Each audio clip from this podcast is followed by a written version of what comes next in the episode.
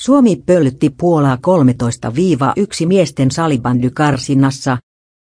Miesten salibandymaajoukkue on aloittanut MM-karsinnat murskavoitolla 13-1 Puolasta.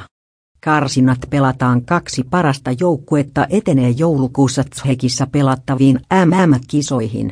Huomenna Suomi kohtaa Liechtensteinin. Turnaus päättyy sunnuntaina.